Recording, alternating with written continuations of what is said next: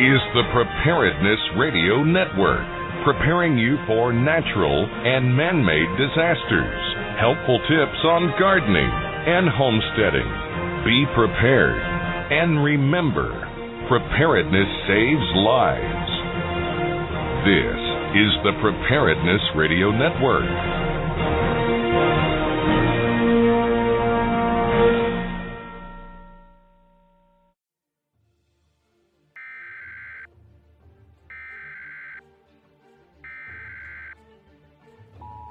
You are listening to a podcast of The Wise Prepper Show with your hosts, Joshua Patterson and Michael Knight. You can listen to our podcast on the Preparedness Radio Network at www.bepreparedradio.com, where preparedness saves lives. You can join in on our next show via Google Hangouts, or to learn more, visit our website at www.thewiseprepper.com once more, for the latest in prepper news and information, to listen to our past shows or to be part of the next one, visit www.thewiseprepper.com. And now it's time for the Wise Prepper Show. Well, good evening, folks. This is the Wise Prepper Show, and we'd like to welcome you aboard. Tonight we're going to be talking about food, drought, and nuclear war. Uh, we want you, as I mentioned earlier, to call in and uh, give us some idea of what your concerns are in terms of um, what your concerns are in terms of the things to be prepared for. Is it uh, the possibility of civil unrest, uh, civil war around here? You know, there's a, a number of things that we've got to consider in terms of being prepared for. And I'm Joshua Patterson tonight here with you on the Wise Prepper Show. Give us a call at 503 417 9595. And if you're outside the Portland metro area, you can give us a call toll free at 877 733 1011. And just like Michael was talking about, tonight we're going to be talking about food and how it relates to you and your preparedness plan. And uh, we want to take your questions because I know that food is something that, you know, everybody thinks that they've got it covered, a couple MREs or, you know, well, I buy a little extra at the store. I've got a little on my shelves, maybe not realizing that uh, the stores really only have enough for three days. And after three days, the stores may be out. They will be out after three days. And in, in considering being prepared for whatever, it's a question of asking yourself, what if? What if, for example, the headlines are full of it? What if Korea goes ahead with what it wants to do? Well, and that was something that I talked about this week on our blog post, were the what if. And Mike, you know that I'm not really big on the, the whole conspiracy theory level of preparedness, but I did find myself this week listening to the news and sitting here thinking to myself, what if? What if one of those conventional rockets could make it to Portland? What would be the economical impact of Americans actually getting attacked on their own soil? And so part of being prepared is thinking about the what ifs. Though I thought it was a little bit far fetched you know, I was quickly reminded about a day called X and the Kelly Butte Civil Defense Center, um, which, if you're not familiar with, on Kelly Butte, which is a large hillside here in Portland, we had in 1957 and beyond a relatively advanced, in fact, it was state of the art for the time, uh, Civil Defense Center, which was designed to survive a nuclear strike. And uh, it's closed now and all sealed up, which is unfortunate because I wish it was a museum, which I think would be really cool personally. Uh, and I and I read I wrote a little bit about it and shared a day called X with our Facebook group. And you can go to our website at getreadyportland.com and head over to the newsletter and read our most recent post about that. But I'd like to get back to food and how that's really important to your preparedness plan. And one of the questions that we get quite a lot is actually, well, you know, food. It's it's a lot of money to invest in food for a long time. I mean, I've got a couple days worth. Well, yes, it is a lot of money for for a long time, but food is is insurance. It is an investment that does not depreciate as long as you take care of it and it's stored properly.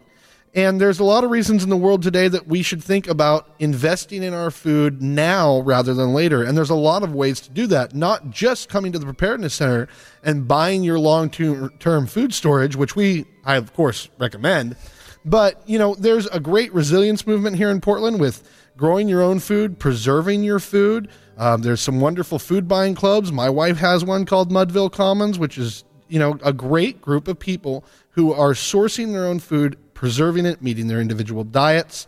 Um, and we have a lot of long-term food related to what is on for your individual diet as well too. And if So- a person's just getting started in the food preservation business, you know, you start with the basics of uh, home canning. Um, we have an e-book called Easy Home Canning, which covers everything from what you need to buy and how, and 100 recipes in it. I love that book. Who wrote that book? Well, modesty says my wife wrote that book. I think it's a great book. And, and you can can anything. If anything that this book taught me about it was that you can really can anything. And just in case you didn't really believe it, one day Michael brought in some cake that the author had canned. And I looked in that jar and I thought to myself, huh, cake in a jar. How about that? And then he tells me it's 10 years old. Well, I look in the jar and it looks like yesterday. So you can preserve yourself. You can can. and it actually does taste like it was made yesterday. I bet it does. really You're going to have to open one of those up for me one of these days. Don't give it a try. We can do that. Give us a call, 503 417 9595. We would love to address your questions about preparedness and food storage. We'd also like to hear what you're concerned about, you know, with regard to being prepared and why are we getting prepared today? And the toll free number is 877 733 1011. Give us a call. Let's talk. Let's carry on now with um, a discussion about what are we going to talk about next? Well, I think we should keep on food. We got some great, great questions this week then on. let's talk about food and where it's not coming from. It's not coming from in the quantities that it used to from the drought stricken areas of this country. You mean there's a drought? There's been a drought in this country for the last two years. It was really, it was raining out just last week. I know. Up here in the Pacific Northwest, we are so out of touch with what the real climate is in the rest of America. You know, from, from California south, from California mm, east, up into the northeast, that's just terrible country, most places. all cynicism aside, the reality is that a great part of our nation is still in a severe drought. In fact, just last week, I was watching a news report about how the Great Lakes are at their lowest recorded levels in all time. Okay, so that's pretty serious. And though there's been a lot of snowfall out there, that it has not been enough to actually bring those Great Lakes up. That's going to take a number of years. And a tremendous amount of our wheat production comes from the Midwest. And, you know, we're gluten free for the most part in our house. And let me tell you, wheat and soybeans, which are grown in the Midwest, they're in everything. Just like corn, it's in everything that's commercially packaged. So what you're going to see is you're going to see if we have another year like we did last year, and unfortunately here in Portland we've already had you know an extremely dry March. We had I, I think uh, three days of rainfall. I, I'll, I'll look it up again, but you know things are drying out. We're experiencing climate change, and that's going to change the price of food for you. So there's no better time to invest in producing your own or purchasing your own and storing it than now. I know in Texas alone last year they lost billions of dollars or billions of dollars hit for the uh, the farmers, especially the cattle ranchers. Um, situation being that some of them had to quit their breeding stock, and that's really really bad news for a farmer because it's going to take three or four years for him to build his herd back up. Uh, but uh, what it means is for us down the road, starting now, meat prices, and you probably noticed this, are just going to continue going up and up and up. It's just a fact of life. The, co- the price of um, pork and bacon, you can guarantee that's going to continue to rise because of the devastation of corn crops last year, the lack of sufficient feed, the high price of feed for the, the hog farms. They were giving hogs and cows candy That's true. in in uh, Pennsylvania. Some of the some of the leftovers from Hershey's. I remember that from last year. Candy Mind because you- it was cheaper to get candy for your animals than it was for corn. Now, first off, cows shouldn't eat corn in the first place, in my personal opinion. And candy, Well, here's the thing. Back in New Zealand, I used to make uh, documentaries about the rural environment. And I did a documentary on a hog farm at one point, and this guy had a contract with one of the major um, cookie makers. And he would mix cookies with chocolate. some sweet milk. And I tell you what, the ham was the best in the world. Oh, that, that's unfortunate. I'm just looking at the U.S. seasonal drought outlook for 2013, March 21st through June 30th, and one word really sticks out is persistence. And that is going to be across Colorado, parts of Oklahoma, Texas, south, all the way to California. And this, this is the current numbers. So we're not, you know, there, there is drought likely to improve or impact ease in areas of the Midwest on this map, but there is still severe drought throughout the nation. And we need to remember that, you know, preparing now is one of the most important things that we can do to preserve our food supply. Now, I see we do have a couple of calls coming in. Really appreciate that. We'll come, we'll come back and get to you right after our break. Our Real Food Living was started in the 1990s as a free resource for families to share information on food for health, herbal and natural treatments, homesteading, home education, independent product reviews, and much, much more. Since then, we've grown to reach families all over the world. www.realfoodliving.com and www.blog.realfoodliving.com are there for you to come and sit a while anytime you want. Listen to the radio shows for Get Real, Get Prepared, read our product reviews, frequently asked questions, how to get started, great articles, and great recipes. You can watch our videos and join in the giveaways. Also, connect with us on Facebook, Twitter, Examiner.com, and in Prepare Magazine, as well as on the PRN Radio Network. Check out our books Wrapping It Up, available at Amazon.com, and Naturally Healthy Cuisine Real Food for Real Families, available at www.naturallyhealthy.org. You can drop us a line anytime at realfoodliving.com, your source for great information and reviews you can really use. The Portland Preparedness Center on the corner of 72nd and Gleason has all your preparedness needs the four basics of food, water, shelter, and medical supplies. We have them all freeze dried foods, water barrels, 72 hour kits starting at only $39.95, Mylar bags, food pantries with 42 meals, enough for two weeks for one person. German knives and machetes, compasses, C. Crane radios, lanterns, canned meats, cheese, bacon, and butter, and the ultimate underground shelter. We're open Monday through Saturday from 10 a.m. to 6 p.m. Our phone number is 503 252 2525. That's 503 252 2525. Our website is getreadyportland.com. You're not buying food storage containers, heirloom seeds, or water purifiers just for the fun of it. You're getting these things ready for your peace of mind. Visit the Always Ready store in Burnsville, North Carolina, where peace of mind is the end goal of preparedness. Find everything you need to get ready, from food dehydrators to whole grain wheat. Doesn't matter if you're a veteran or a novice to preparedness, the Always Ready store is there to help. Visit the store at West Main Street in Burnsville, North Carolina, located right next to Wishbone's restaurant. Or visit www.alwaysreadystore.com to shop securely online for anything you might need to keep you and your family prepared. Always Ready Store. Are you ready? Yeah?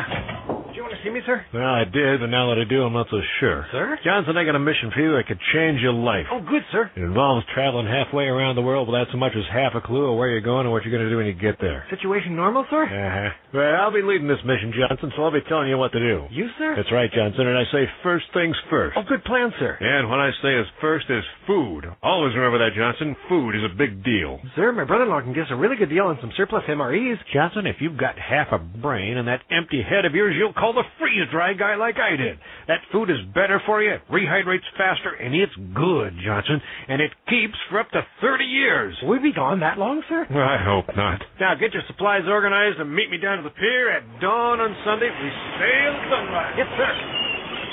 This adventure is brought to you by the Freeze Dry Guy. Call 866-404-3663 or visit freezedryguy.com. Welcome back, and thanks for joining us on the Wise Prepper Show. We're going to go right into a few calls here. And uh, first call I want to hit is this Glenn? Yes. Glenn, welcome back. I'm glad you called back this week. What's your question? Yeah, I called back about water purification. I've read in the e-books and also on other things online that you can take a clear plastic bottle or a clear water or a clear glass bottle, uh, filter out the uh, water for uh, larger particles, like through a T-shirt or something, and then you can put the jar, the bottle, in the window for several hours, and it will purify the water. And I was just wondering, is that true? And if so, you know, is there some research to back that up, or is this just a wives' tale? I love the internet and I love the sun. And what you're talking about is partially true. It's really going to be more effective with the least possible turbid water. So remember from last week's show, turbidity is the extra cloudiness in the water that can be caused by mud or sediment. So yes, you want to filter all of that out. And I would not recommend using the window. What I would recommend doing is one, it needs to be a clear sunny day because again, we are talking about uh, solar radiation. And two, I would put it right out on the lawn or on the pavement, somewhere that it's going to get full full sun exposure, and it will work. I do not know off offhand the scientific level that it's going to purify to, but I can guarantee you that water is going to get very hot. And on top of that, with the solar radiation, it's going to do a pretty good job of of killing things. Remember, UV light is what's used in uh, industrial applications to keep your bakeries clean and thing, thing like that. So, in a worst case scenario, heck, I'd do it for sure. Okay, so sun tea without the tea. You got it. As clear as possible is going to be very critical to that. And put it through coffee filters, for example, before you put it into the bottle. That, Yeah. would, that would be a help. Get the finest, you know, finest micron cloth or coffee filter that you can use. Personally, I would prefer to use glass simply because plastic is likely, perhaps, to leach bad, whoops, bad stuff into the um, Right. into the water. Yeah. Okay. I just want to know before I go passing that information on anybody else. All yeah, right. I, I appreciate your call, Glenn. Okay, thank you very much. Thank you very much. Joe, appreciate it. Keep it up. Okay, let's take another call here from Paul. Yeah, I was just wondering what uh, what percentage of our food should be like something light and ready to go, and how much of it should be heavy that's in our pantry. I think that's a really good question. It really boils down to how long you're preparing for. Yeah. Um, can I fit in my pack? yeah, and what and, well, and what's comfortable to carry too. You know, I talk a lot with folks on the coast who, you know, they're they're planning to walk out of their situation. So, you know, folks in the tsunami zone, unfortunately for them, long term food may be a difficult objective to meet because unless you live in Cannon Beach where you've got your own storage container that's somewhere up on a hill, it's going to be hard to, to, to store long term food without worrying about it going bad. So for them, lightweight, easy to travel is going to be the most critical. In that case, I would probably recommend you know not carrying more than you could carry yourself, plus a wagon. Um, bike trailers are great for that type of situation. So it's going to be a personal situation that that that's going to answer that question for you. Myself, if, if you're on I've the been move, seeing more bike trailers out here. bike trailers are People- really handy in emergencies. I mean, I've people going to work on them. I think. Myself, I carry because I've got a family of five. I carry enough food on my person in my vehicle for a good three and a half, four days, and then uh, it's a little bit bulkier in the vehicle. If I have to, I'll break it down and throw out the stuff that's not high high in nutrients. Michael, Yes, it's important if you're going to be on the move. For example, I have what I call a get-home bag in my in the back of my car because I live uh, well out of town, and um, where other people call them a bug-out bag, I myself just think if there's a big earthquake in Portland while I'm here and I've got to walk out, I've got to keep it as light as possible. Now, our um, 72-hour backpacks they do come fully fully equipped with what you'd need for a period of three days in the way of food. Everything else would last a hell of a lot longer. Um, but keep it as lightweight as you can. This is where the freeze-dried food is very important. At home, I think you really want to have a combination of stuff. It's really nice to have, for example, a, a good can of meat that you can store long term, like beef or pork sausage, something like that, to add to your rice and beans. and I also think that it's pretty important to you know have a good variety as well. I, I agree with Mike on that stance. Um, also, think about what you're doing. We've got long term food that'll last for up to 30 years, but I also have, you know, in my supply a good three months of normal food that we use on a regular basis that's not freeze dried that we rotate through. The best way to get into that is to just buy an extra every time you go to the store. Just pick up an extra one and then store that in the pantry. And, you know, when I buy things at the store, I write a date with a Sharpie or a permanent marker on the can for when I buy it. And that lets me know that uh, you know the day that I bought it, and then I can plan with my rotation efficiently. So that could help with the minor emergencies where like the trucks break down for three or four days. Well, you know, yeah, trucks break down, cyber attack. You know, Michael and I were talking this week about something on that on those lines that uh, you know our our whole food system, and there are some large big box stores that I won't mention by name, but their inventory system is actually all based on we sold it today, it gets ordered, and it gets shipped in three days. It'll be in the store in three days, and that's how they keep things. It's called the just-in-time delivery system. No, and we were talking about you know cyber warfare. There's just recently, just this past week, the FBI was telling us that there's been a, sort of a hacker attack that literally closed down the worldwide or slowed down the worldwide internet. And they were saying this was just a modest attack, but I personally noticed it on my computer. Other people may have noticed it as well. And we're not talking about me being slow on the computer. The computer was slow on me. Oh, I was going to point that out. But what it means is that if the internet goes down, everything that depends on internet communication is history. Yeah. So those just-in-time delivery systems, or as you were saying, if the trucks get get stuck because of an earthquake and they can't get through the roads or things like that, yeah, you'll want to have some of your some of your regular stuff on hand. I really appreciate your call. Thanks. So I want to have you give us a call 503-417-9595. How can we help you with your long-term food storage plan? And uh, why are you getting prepared? Those are questions we'd love to hear. And uh, I think we're going to go with Rick now. Rick, welcome to the show. We've just yeah, got a thanks, cou- guys. couple of quick I got minutes. a I got a question and a comment. Um, first, a question. I, I got some potassium iodate uh, about about 13 years ago. Is it still usable, or I would replace it. would you? Mm-hmm. Does it just lose potency, or does it turn into poison? Well, like with like any medication, and potassium iodate is in the instance that you're talking about using it, which is as a result of nuclear war or a nuclear emergency, dirty bomb, or a, a power plant that may fail. It's it's a medication in that case, and it's only going to stop the cesium for, for one thing from getting into your thyroid. So that's important. Iodine. Iodine, Right. excuse me. Thank you. And uh, so, like any medication, it does lose its potency over time. And just like the doctor says with your medications in your first aid kit, make sure you check on those and replace them on a regular basis. And I would say with potassium iodate, that as well. There's also an option of uh, using a product called Survivodine, which uh, is a health product. You put a few drops in water that re- restores your thyroid to optimum health. But then, in the event of a nuclear emergency, and you've got this uh, nuclear iodine in the air, you can just up the dosage of that. It's a product we stock. I thought I'd just make a pitch about it. What's it called? Survivodine. If you head over to my website at getreadyportland.com and look under radiation protection, you'll find it right there.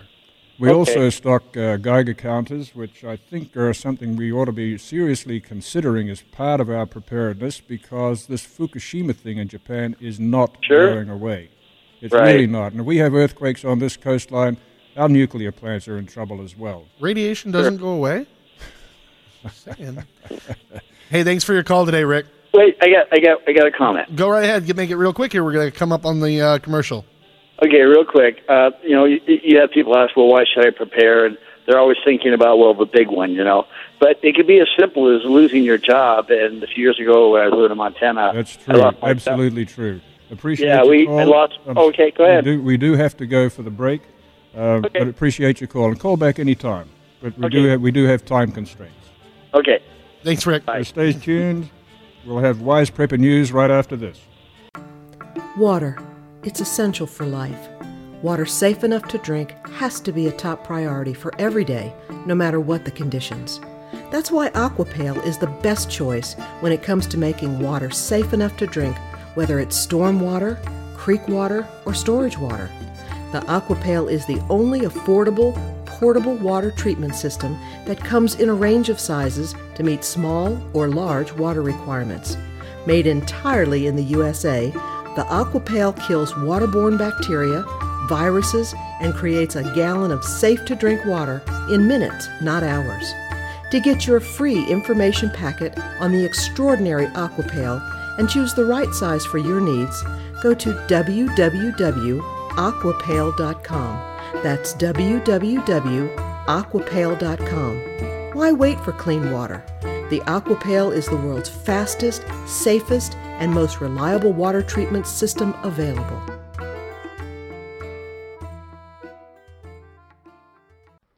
Want to reduce your dependence on the electrical grid? Trying to save money on groceries? Preparing for a major power outage? We can help. Lehman's is your source for everything you need for heat, food, light, and water when there is no power. Glenda Lehman Irvin here for Lehman's in Kidron, Ohio. My father, Jay Lehman, founded our store in 1955 to serve the local Amish with non electric appliances, tools, and houseware items. Today, through our website, lehman's.com, a print catalog, and a retail store, we provide oil lamps, water pumps, wood stoves, canning supplies, and hand tools to customers all over the world. If you think it isn't made anymore, check with Lehman's before you give up. Visit lehman's.com or call us at 1 8 877 438 5346 for a free catalog, or just stop by. We're located about an hour south of Cleveland. Everyone knows that the fresher the food, the better. Better for health, nutrition, and of course, taste. This is especially true with grains and flours that can become rancid so quickly. That's why it's important to have a quality grain mill for use today and in your preparations. The Wonder Mill Company is the only American company to produce an electric mill as well as a manual mill, and they're made with the highest quality materials and workmanship. They create the finest flours, whether from whole grains, gluten free grains, beans, and even more.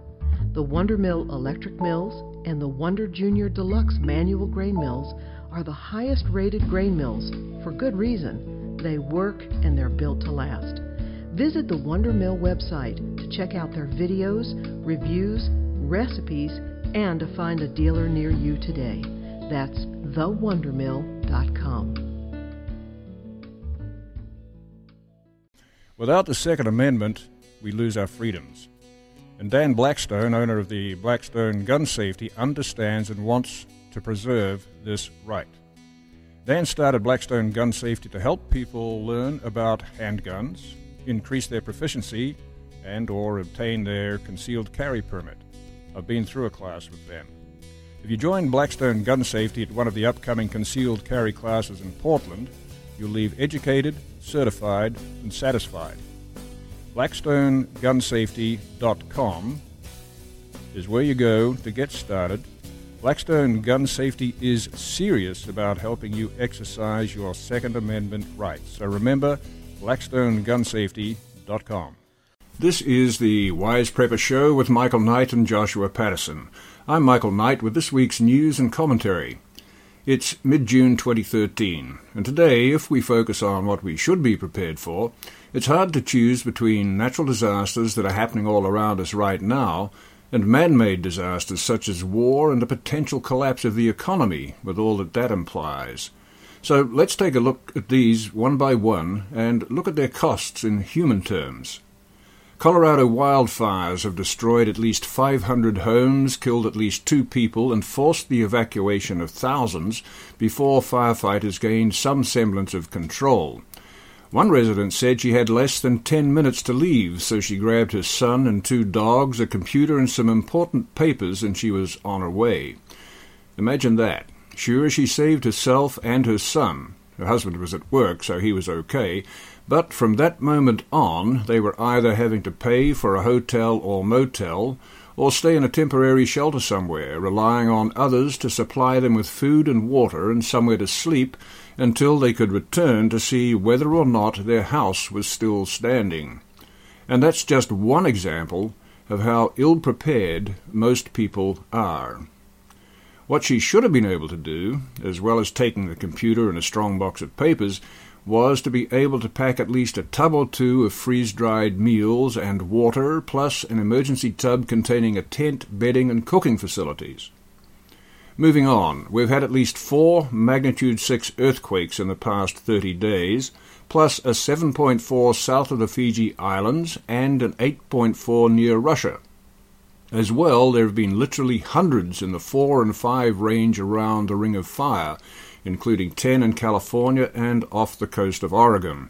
The world is very much on the move, folks. But who knows where the next big one will occur, and how many lives will it take? Speaking of Fiji and the South Pacific, a study out of Australia says the 34,000 people living in Nuku'alofa, that's the capital of Tonga, would all die if a tsunami comes their way. There's simply no high ground for them to run to.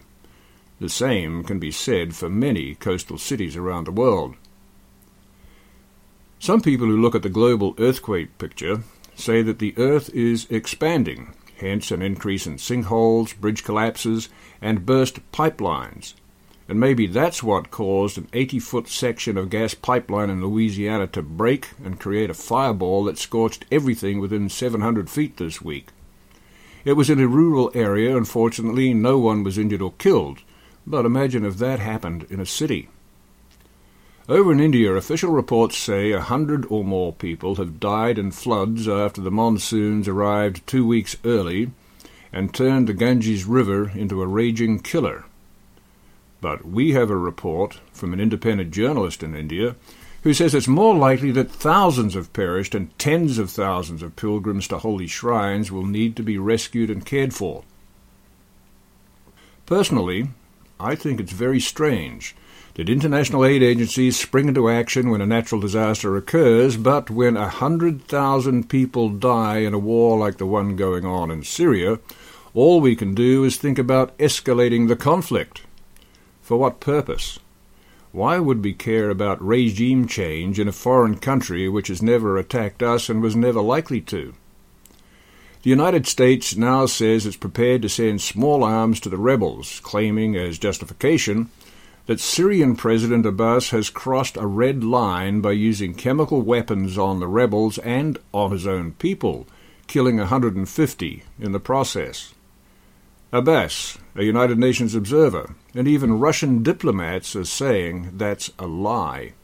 Why would Assad kill his own people with chemical weapons when he's already gained the upper hand in this conflict? They say the U.S. is just using this theme as an excuse to escalate their involvement. Question. How does the claim that 150 people were killed by chemical weapons, even if it's true, stack up against the loss of 100,000 lives in the war so far? Especially when we remember that America went to war in Iraq on the false claim that Saddam Hussein had chemical weapons.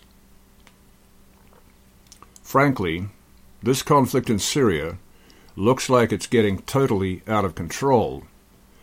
Aside from arming the rebels, most of whom are not Syrians at all, but Muslims from elsewhere, including Al Qaeda, and at least one cannibal, shocking, isn't it? But there's a video on YouTube that you probably don't want to watch. These rebels have also slaughtered hundreds of Christians in cold blood. Why is the West supporting them? And what sort of democracy would they bring to the country if they ever win this conflict?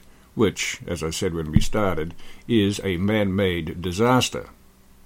Anyway, President Putin of Russia now says if the West continues to arm the rebels, he'll send in his most sophisticated weapons to help the Syrian government.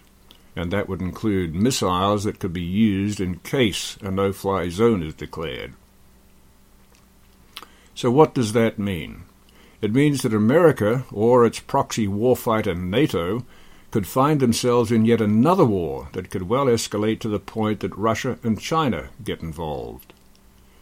In the words of Dr. Paul Craig Roberts, Assistant Secretary of the Treasury under President Reagan, quote, considering the utterly insane government ruling in Washington, if human life exists in 2020, it'll be a miracle. Well, personally, I don't want to be a fearmonger, but I do wonder whether we're looking at the early stages of World War III. And I'm wondering, too, why it is that the leaders of these various nations around the world insist on war as being a, a process of bringing peace. It's a man made disaster for sure. Mind you, we may not need World War III to totally destroy what's left of the environment. Aside from the fact that a cooling fan has been discharging radioactive particles into the atmosphere for who knows how long, serious radioactive isotopes have now been reported in the cooling water at the Fukushima Daiichi nuclear power plant in Japan. And that's the water they want to discharge into the ocean. Who needs a world war when so called peaceful nuclear energy can destroy our life giving atmosphere and kill the oceans and slowly kill people and cause birth defects for generations? How many nuclear plants are here in the United States and in the rest of the world which are also in danger because they are on coastlines where tsunamis and earthquakes can knock them out at any time? It's a sobering thought. Let's move on again. So, how's the economy doing? Can you believe that the United States has $106 trillion in debt and unfunded obligations over the next 30 years? So, how can it continue to pay all its national obligations and fund all these wars as well? Yes, I know, lots of folks have been expecting a sudden collapse of the economy for the past four years at least, and it hasn't happened. The mainstream media and its so called experts and pundits keep telling us everything's fine. But these days, no more than 23% of viewers believe what they see on the news anyway. Well, gold dropped at least $60 an ounce this week. It's down to around $1,300 compared to over $1,600 just a couple of months ago. And the stock markets, including Japan, France, Germany, and the United Kingdom, all took a sudden tumble. But does this mean we're staring at an overnight collapse of the economy? Hardly. More likely, we're looking at a slow motion train wreck. And if we're wise, we'll do some serious budgeting and put as much as we can afford into real assets like long term food stores. But here's the kicker Joshua and I have looked at some statistics about what people are doing in terms of buying and preparing. For our store in Portland, Oregon, there's been a dramatic drop off in site visits and store sales. But we're not alone in that. National statistics show the same downward trend in preparedness interest. Maybe it's because it's summer. Maybe it's because we got through 2012 relatively unscathed and people have just gone back to sleep. Maybe people in general are just unaware of the uptick in natural disasters, fires, droughts, and earthquakes, not to mention solar storms. Or maybe rising gas and food prices are squeezing everybody's budget to the limit. No matter what the cause, those who are not prepared are going to find themselves like that woman in Colorado who suddenly had ten minutes to leave and only had a computer and some papers, a child, and a couple of dogs to take with her into a very uncertain future. Let's hope you're not one of them. Now, what's the government worried about or preparing for? The Department of Homeland Security has over $37 million of taxpayer money to spend on brass and lead for fiscal year 2013, and it's soliciting again for nearly 90,000 rounds in various calibers. This is in addition to their own claims of having more than 260 million rounds of ammunition back in November 2012. Now, here's two executive orders you may not know about. The National Defense Resources Preparedness Order gives the executive branch the power to control and allocate energy, production, transportation, food, and even water resources by decree under the auspices of national defense and national security. And President Obama has also issued an executive order that outlines an extreme level of communications control in case of crisis or emergency, including the ability to take over any communication network, including the internet. Um, you know, the NDRP is actually a scary piece of legislation that I can get behind you and say, whoa, wait a minute. I mean, you're talking about giving the government, and not giving because they've taken the right to com- commandeer your well, your farm, your food source if they so see that the situation demeans it to be necessary. And I think, you know, these times they are a changing, as a great let, musician once said. Let's look at the brighter side of this. Maybe the government does have our interests at heart. Maybe in the event of a major catastrophe, a natural disaster, it would be useful to have the ability to just commandeer stuff from those who have to give to the have-nots. Well, I can see Pure the- communism, but Well, in speaking of communism, though, what I was about to say is after the the the one of the last big earthquakes in China, they actually commandeered all of the manufacturing capacities. And say, for example, if your tent was being manufactured over in China, all of a sudden the government comes in and says, "Nope, you are manufacturing for our people now, and we need relief supplies." And that is exactly what happened. But being that we don't manufacture much here, I'm concerned as to what they might need from us. But I think that the root of the idea sounds beneficial. It sounds good. However, the other side of the aisle in me says, hey man, back off my lawn. Now, you've been doing a great job on Facebook, staying in touch with folks who like to stay in touch with the, uh, the Portland Preparedness Center on Facebook. And uh, just a reminder our website is getreadyportland.com. We have everything you can imagine in the way of what you need for uh, emergencies. But back to Facebook, we got a number of questions came in this week. So, Joshua? Well, I'm going to go over a couple of those questions, but I would like to invite our listeners to give us a call at 503 417 9595. I'd like to hear some commentary on Michael's news about why you're getting prepared. And I'd like to answer your questions about food storage. You can reach me at 503 417 9595. Ronnie, who asked about dehydrated foods, do's and don'ts. And, uh, you know, dehydrating your own food, we have a lot of food here in the Northwest that you can just go out. I mean, my wife and I go out every year. We pick blackberries, we, we pick apples. We've got the Portland Fruit Tree Project, which is a wonderful organization that facilitates people gathering fruit from local trees. Then you've got to store it yourself. And dehydrating is a great way to do that. Personally, I would recommend, you know, picking up a really good book on dehydrating. It's a complex subject. I have one at the store. So, you know, come on down and I'll help you out with that. Um, recommended dehydrators. I only recommend the Excalibur dehydrator. I've had one for a number of years now. You can buy every single part for it. and we don't stock those. We don't, but I do recommend the Portland Homesteading Supply for that. Um, and the reason that we don't stock them is we just don't have a dem- demand for them. So if you want one, come in and I'll find you one. Um, and uh, ideal storage in containers. Well, after you dehydrate your food, which is removing most of the moisture, it's freeze drying where you completely remove the moisture, but most of the moisture from the food, you can store those in a number 10 can, which you can go to a, ver- a couple places around town and they can can it for you or teach you how to do it, or right at home. You can put that in a mason jar with an oxygen absorber.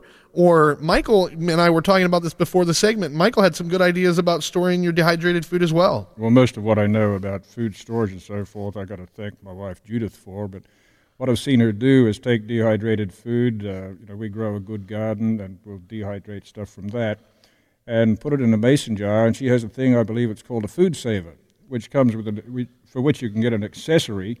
Put the dehydrated product into the mason jar, put the cap on, and then attach this. Uh, it's like a vacuum pump and it will turn the interior of the jar into a vacuum. And I'd recommend that you also put a um, oxygen absorber in there before you do this. Now we haven't used the oxygen absorbers, but we've got dehydrated product which is kept very well for years. For those who aren't familiar with oxygen absorbers, I'll give you a quick definition of those. What those are is actually a little tiny packet that you'll find inside your, your mountain house camping foods and your AlpineAire camping foods. And it's actually iron filings inside of a food safe container that when, when exposed to the oxygen, they will start to rust, consuming the oxygen and leaving you with only a nitrogen atmosphere where your food is. And uh, it's going to make your food last a whole lot longer. Uh, Mar- Mar- Marcy asks on our Facebook page food storage tips for small spaces and says that she has everything crammed in every nook, corner, and cranny of her house. Well, I can understand that because I've rented some spaces, and when you don't have the ability to make a lot of modifications, you can be strapped for space. I've actually used um, a variety of ways of storing food. Um at one time, I actually rented a um, what do you call those? You know, you, food storage, not a food storage place, like a U-Haul place. Oh, a, a, a unit. A Uh, unit, Yeah. yeah, a storage unit. a storage unit. Yeah, but Because know, I want to fight the zombies off from to get to my storage unit. Yeah, but but, but back to this what you gotta question. Um, certainly, storing under the house is not such a bad idea, provided you've got reasonable crawl space. Um, yes, you've got to consider the trade off between having it under the house and the possibility of an earthquake. But storing in the attic is not necessarily a heck of a good idea because the attic can get extremely hot, and most food is best stored around the 60 degrees Fahrenheit mark or less. Well, we also have people who call up or who come into the store and they're wondering where to store. And I would like to take this opportunity to point out that we do not live in the Midwest. We do not need to store things in the basement. In fact, storing things in the basement in the event of an emerg- of an earthquake may make it very difficult to get your food out of the basement. So I recommend exterior walls and garden sheds if you have that opportunity. With regard to space, you know, we we sell a six month unit that can fit in three by four feet uh, of space. We also sell be ready pantries, which are freeze dried food buckets. And man, you could get 10 of those things, you know, and those are two weeks worth of food. I mean, you get 10 of those things into a small coat closet quite easily. So, with regard to your own personal pantry, you know, obviously organizing your shelves and uh, thinking smart, not keeping things that you don't actually need is going to be pretty critical. Give us a call, 503 417 9595. What are you concerned about? And uh, we're going to come up on the break here. And after we come back, we're going to have our community preparedness calendar and uh, a couple more Facebook questions. And I'd like to see your calls.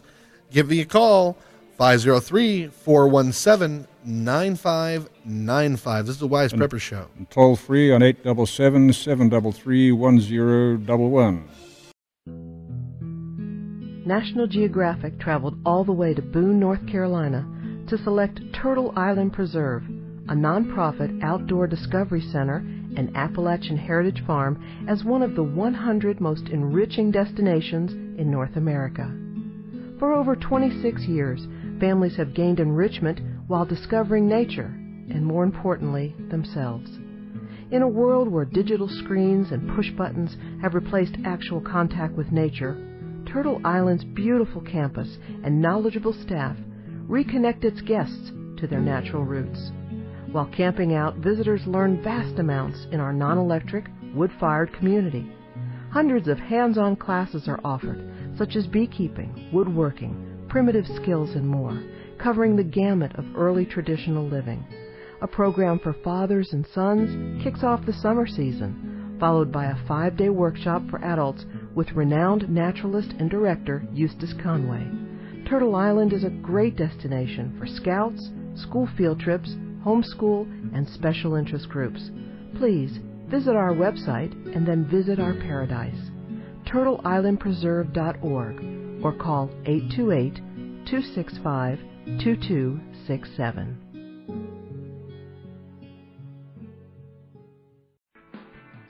Self Reliance Illustrated Teaching Our Youth and Passing on the Tribal Knowledge, a bi monthly magazine that you can check out online. They have articles on shelter, water, food, prepping, just general outdoor stuff. What do you think of that one, Dan? Oh, this thing is awesome. When you look at some of these things in this magazine, you are going to have a ball. So that's Self Reliance Illustrated. Where can we find it? www.selfrelianceillustrated.com. Making the Best of Basics Family Preparedness Handbook by James Talmage Stevens. He's been a part of the preparedness community, sharing information since the beginning. That's why he's known as Dr. Prepper. Making the Best of Basics has been the all time best selling volume in the preparedness industry for almost four decades, updated and revised to provide the most relevant information available. You can choose the new CD ROM version that's jam packed full of special features. Or, for instant access to all the information, you can purchase the digital download version and have every how to, every article, every recipe, and every resource available immediately. No wait and no freight. Visit www.makingthebestofbasics.com today and get your hands on this essential preparedness resource. While you're there, take the free Family Preparedness Self Assessment Test. Be sure to stop by makingthebestofbasics.com for the CD ROM, digital download, or print book, or all three. Making the Best of Basics. If you're going to buy just one resource to help you maximize your preparedness, this is the one. Making the Best of Basics.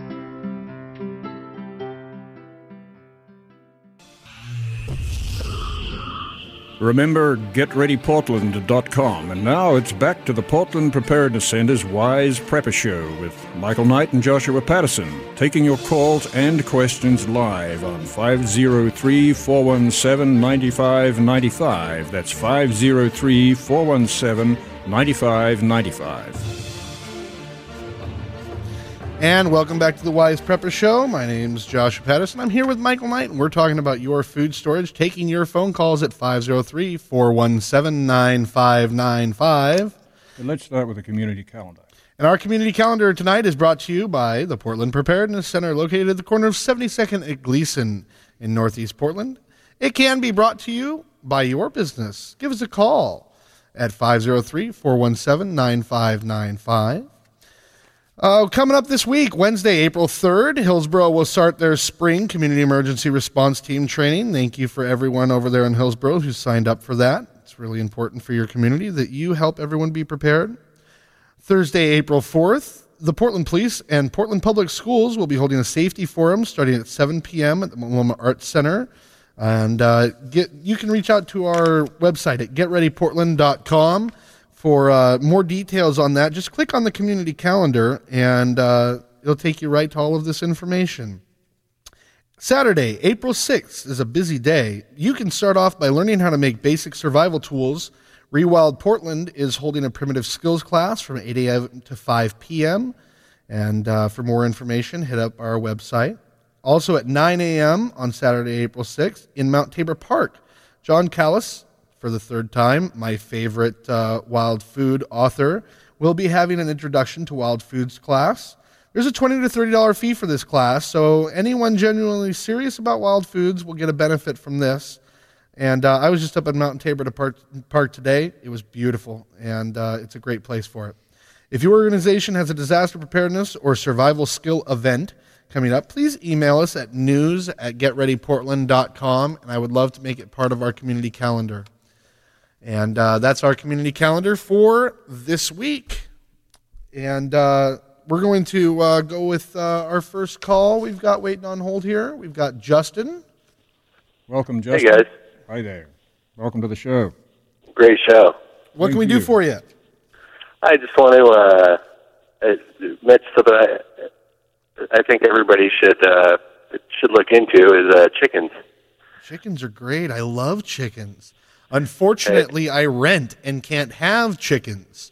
So there's that issue. But I don't disagree with you at all. I think if if you can raise your own meat and you have the stomach to eat your own eggs or kill your own chickens, that's a good way to go because it should come before the neighbor's dog, unless you've got my neighbor's dog. Well, you know, we live in the city of Vancouver, and uh, anywhere, uh, what is it, south of uh, Fourth Plain Road, you can have chickens as long as you don't have a rooster. Any any anywhere north of South Plain Road, you can have a rooster and chickens. But we have uh, six hens, which equals six eggs a day. We've chosen the breeds which supply the biggest eggs, and I have a family of five. And worst comes to worst, we have our chickens. We're going to have eggs. It's a great source of protein, and uh, What what breeds do you recommend? What breeds do you have? You know, we have a barred rock, uh, the golden sex link. I think our golden sex link is the one that uh, lays double yolk eggs, which is kind of fluke, but uh, I'm not complaining. We have uh, a couple that are, are for our kids that they raise from babies, which would be a Silkie and a uh, uh, what do they call it, a frizzle, a big goofy looking thing. It actually kind of looks like our uh, Cairn Terrier. Mm-hmm. People But, love uh, farm fresh eggs. My wife's buying club is going through nearly 60 dozen a week. It's just incredible. And, Well, you know, you know, you don't you don't need a farm is the thing. No. We have a five a five by ten dog kennel and a, uh, a rabbit hutch we got for free off Craigslist, and we converted it all. My kid keeps it clean once a week. We change out the cedar chips. We buy the food. The food to feed the chickens for three months cost me fifteen dollars. Nice. And chickens can teach some really important responsibility skills to our young ones too that I think, you know, learning how to take care of the animal and then learning the cycle, you know, is so important. And not only chickens, but you know, if you're really into sourcing and gr- providing your own food, you can go with rabbits. Um, here in Portland, you can even have a goat. And you know, we we've really been looking for a rabbit that lays eggs. And Well, when you- I hear, I you go, found you the know, right here. place. You, you'll come to the right place. I have an Easter bunny in the corner of the studio. Uh, well, we have a we have a five by ten dog kennel, and we have six chickens, and we've strategically pa- placed it in our yard underneath our apple tree. So not only do we get the eggs, but the chickens also fertilize the soil, so we don't have to use the plant spikes or anything to fertilize our tree. And uh, when when the apples fall, the ones that we don't collect, the chickens love them, and it, it's like a free source of food. And there are plenty of places online where you can learn how to make what they call a chicken tractor, which you can actually haul around the uh, the lawn, and the chickens get to mow your lawn for you, which And I think is a wonderful idea. And we've got some great books on uh, livestock that you can do right in your own yard. We're coming up on the break. Justin, I thank you for your call. Give us a call at 503 417 9595. How can we help your local movement, food movement get into your pantry for your long term preparedness needs? Get into your pantry. It's local food. It's got to go in my pantry because we don't eat stuff out of a box at my house. This is the Wise Prepper Show. 503 417 9595.